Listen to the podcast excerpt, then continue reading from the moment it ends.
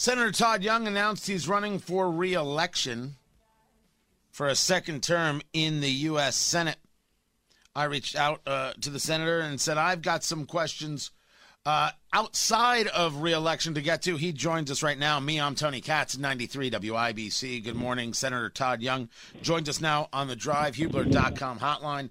And, uh, Senator, before we get to the reelection conversation, I wanted to get into two conversations about what we're seeing regarding President Joe Biden and the idea of foreign policy. You are on uh, the Foreign Relations Committee. Uh, you have paid much attention to what's going on in Yemen, things happening with the Houthi rebels. Uh, we have seen the Biden team uh, take away some of the designations of these rebels, and we've seen them now engage attacks on Riyadh in Saudi Arabia. We also have clearly from the Biden administration a desire to hold uh, Saudi Arabia to some very strong account, but not do the same for Iran. As you're watching this play out, is the Biden administration engaged in a smart tactical approach to foreign policy and one that brings a more peaceful opportunity for the United States going forward? You know, Tony, uh, it remains unclear uh, exactly what direction they're going to go, but I, I'm concerned about some initial signals in the Middle East. What we need to do, we need to recognize that it is China that poses the greatest strategic threat to the United States of America.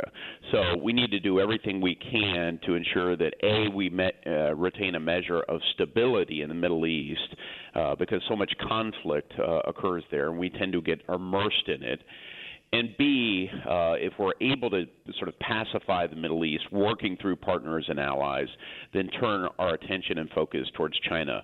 Instead, I'm afraid we're going to get bogged down. Uh, you just mentioned Saudi Arabia. Uh, unfortunately, uh, for a number of years, our foreign policy uh, has given uh, the Saudis a pass with respect to certain uh, areas of our foreign policy, particularly in a country south of it, in Yemen, where there's a major terrorist presence. Uh, the removal of that designation per se is not a problem. That's something that the Biden administration did, something I favored so that we could deliver humanitarian assistance to its population.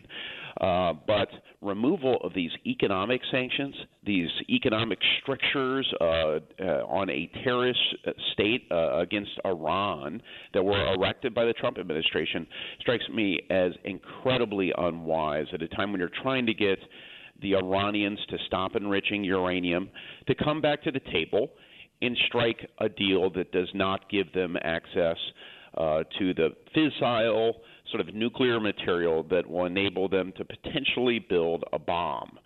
So um, it's this is really serious stuff, and it's it's important to all Americans. And uh, for those who value, as do I, the, the U.S. Israel relationship, but it's really important that uh, the administration plays its cards right.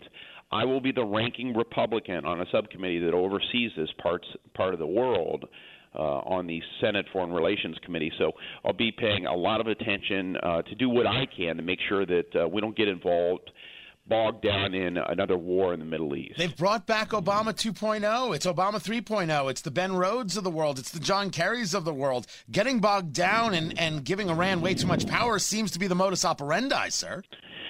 Well, uh, you're paying attention. Uh, it, it does indeed. There seems to be too much much trust. I'm not, I'm not sure why one would be trustful of a regime that, through its its governmental ap- apparatus, supports terrorist activity.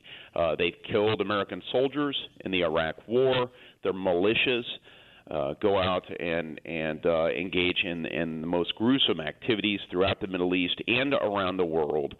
And uh, this is not a regime we should trust. Instead, uh, any negotiator, whether it's a real estate deal uh, or if it's a deal pertaining to weapons of mass destruction, any negotiator knows that uh, you need to maintain the leverage as you head into a negotiation if you want to strike a better deal. And that's uh, that's not what some of these initial measures uh, seem to suggest the Biden administration is going to do. So make no mistake.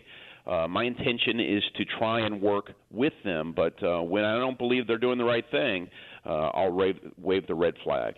Talking to Senator Todd Young on the drivehubler.com hotline.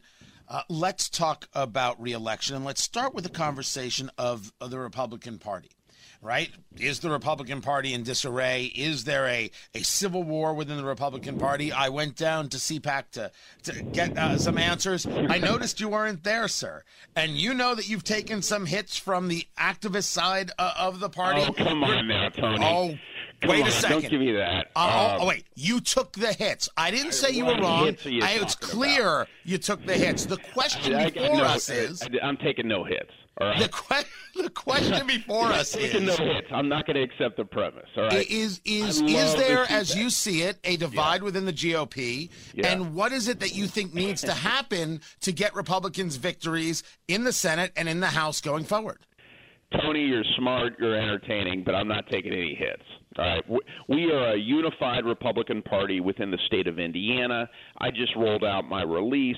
I've got just about every single county chairman, every state legislator, every statewide elected official, ever, every former uh, county uh, party chair. They're all behind me, and rank and file regular Hoosier conservatives uh, are behind me uh, as well, whether they're self identified Trump supporters.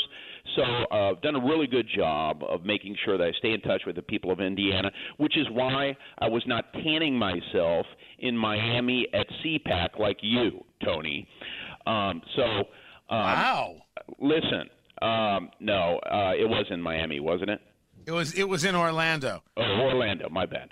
Um, so look, um, I say that, of course, in jest. The Republican Party uh, is working through what our future is going to look like, just as the Democratic Party is. I mean, they, they've got significant fights between the Sanders wing and then the very liberal wing, represented by uh, President Biden, uh, who looks comparatively moderate to the rest of them, and and uh, others. In our party, uh, we got some of the same conversations going on, and um, I've been able to maintain, you know, as I indicated, positive relations with everyone. I think what we need to do as we look to the future is say, hey, look. Um, President Trump had an amazing string of successes from the tax reform to his regulatory reform efforts to the uh, resultant economic growth uh, that rank and file Americans experience. We need to build on those successes. We need to stay out of forever wars, which he also was successful in, in accomplishing, uh, unlike uh, previous presidents and um, and then build on those successes. Cast a new vision. So that's what I don't hear. I don't hear politicians talking about what comes next, what our agenda looks like, what are the unfilled gaps, what are some of the things that President Trump, uh, as busy and as effective as he was, did not get to just because uh, he ran out of runway w- with respect to time.